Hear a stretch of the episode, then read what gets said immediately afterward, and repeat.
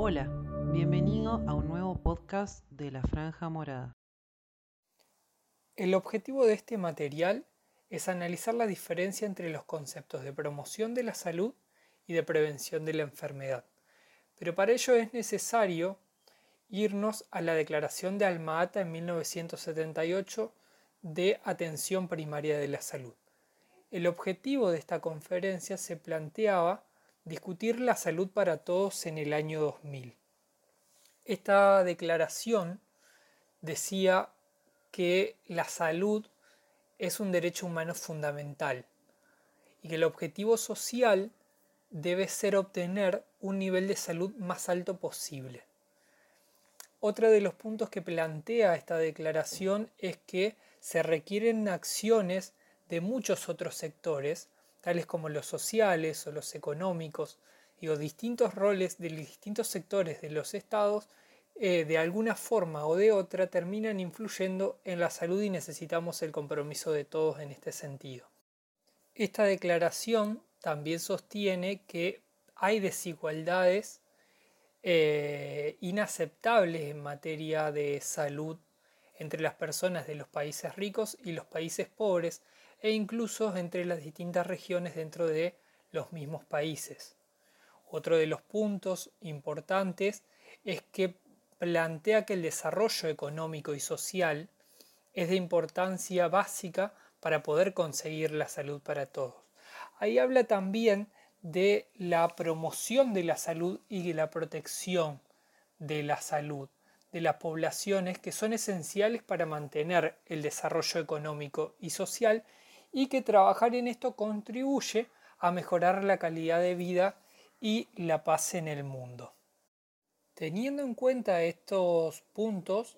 es que la declaración de Alma Ata define a la atención primaria de la salud como una estrategia sanitaria esencial basada en prácticas y evidencias científicas y en metodologías y tecnologías que están socialmente aceptables, accesibles universalmente a los individuos y las familias de las comunidades a través de su participación. O sea, acá eh, también surge el concepto de participación comunitaria en materia de salud. La definición de atención primaria de la salud también tiene el componente que tiene que ser a un costo que las comunidades y los países puedan financiar. Desde ese punto es necesario hacer una escala también en 1986, donde eh, se firma la Carta de Ottawa, también eh, en sintonía a lo que anteriormente planteaba la Declaración de Alma Ata. La Carta de Ottawa introduce el concepto de promoción de la salud, lo define como eh, proporcionar a los pueblos los medios necesarios para mejorar su salud y ejercer un mayor control sobre la misma. Es decir, la promoción de la salud es el proceso que permite a las personas incrementar su control sobre los determinantes de la salud y en consecuencia mejorarla y en este proceso, de vuelta también retomando a lo que planteaba la declaración de Almata, la participación comunitaria, la participación de las personas en los procesos de salud es esencial. Como les decía anteriormente, es importante rescatar de la Carta de Ottawa eh, que uno de los principales objetivos de la promoción de la salud es actuar sobre los determinantes de la salud de los individuos y de las poblaciones, que son ese conjunto de factores, tanto personales como sociales, económicos y ambientales, que afectan a la salud de las personas. Respecto a eh, los determinantes de la salud, hubo una evolución histórica del concepto importante. El primero que empieza a plantear de que eh, la salud estaba determinada por eh, diferentes factores es Lalonde en 1974. Lalonde fue un ministro de salud canadiense donde estudia las causas de las muertes de los ciudadanos y se da cuenta de que eh, las muertes estaban influidas por el estilo de vida, por el ambiente, la genética y el sistema de cuidados o el sistema de salud, de los cuales el estilo de vida era que el que mayormente influía en el estado de salud de las personas y en menor eh, cuantía el sistema, de, el sistema sanitario. Por eso también desde ahí se plantea con mucho más énfasis empezar a trabajar en cambiar los estilos de vida hacia eh, estilos más saludables. Estos determinantes eh, de salud de la LONDE fueron evolucionando y se fueron complejizando hasta llegar a la actualidad eh, a los determinantes sociales de la salud,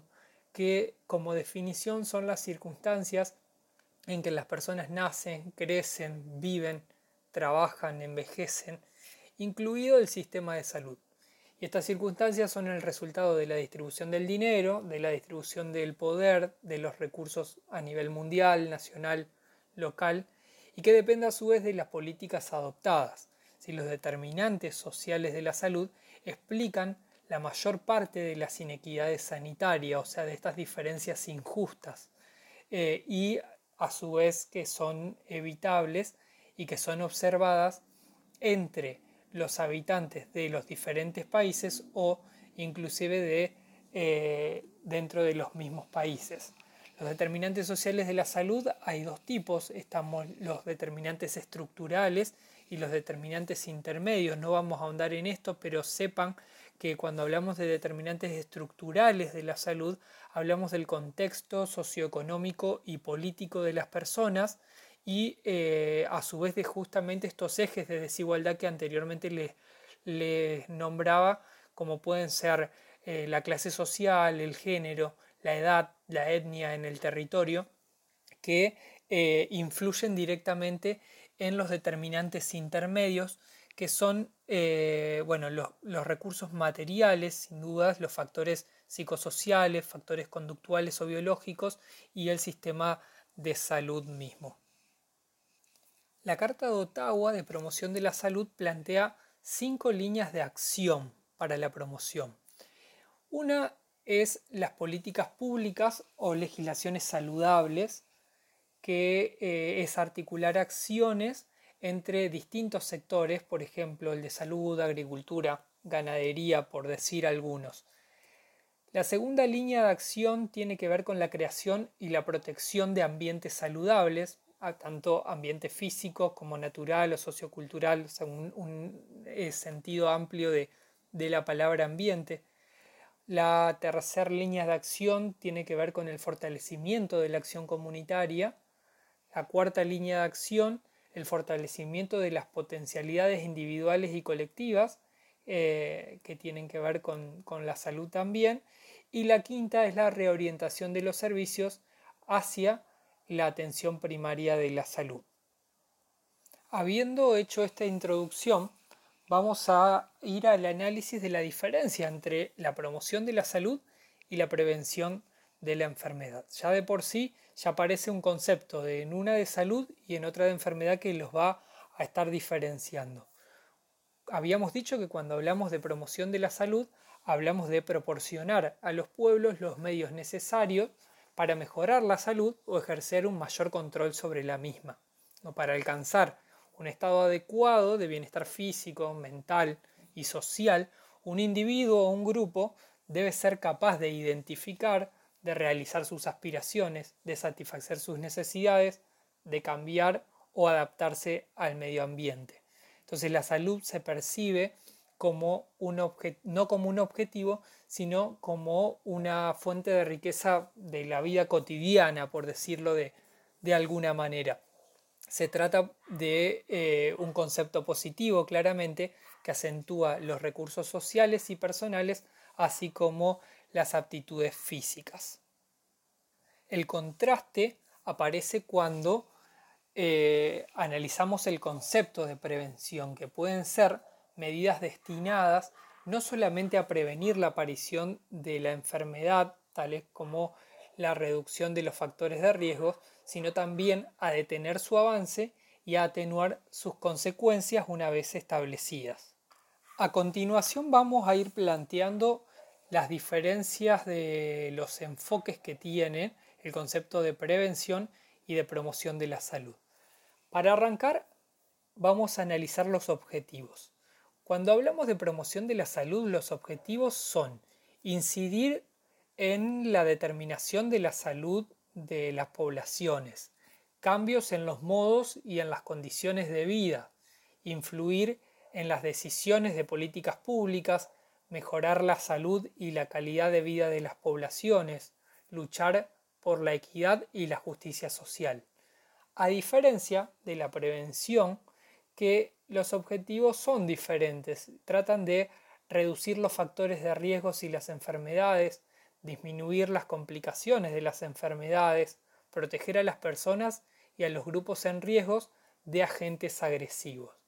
Acá claramente el enfoque de la promoción de la salud es un enfoque del derecho a la salud, es un enfoque poblacional, político y social más importante, a diferencia de la prevención que tiene un enfoque de riesgo clínico y es más individual, destinado básicamente a grupos de riesgo.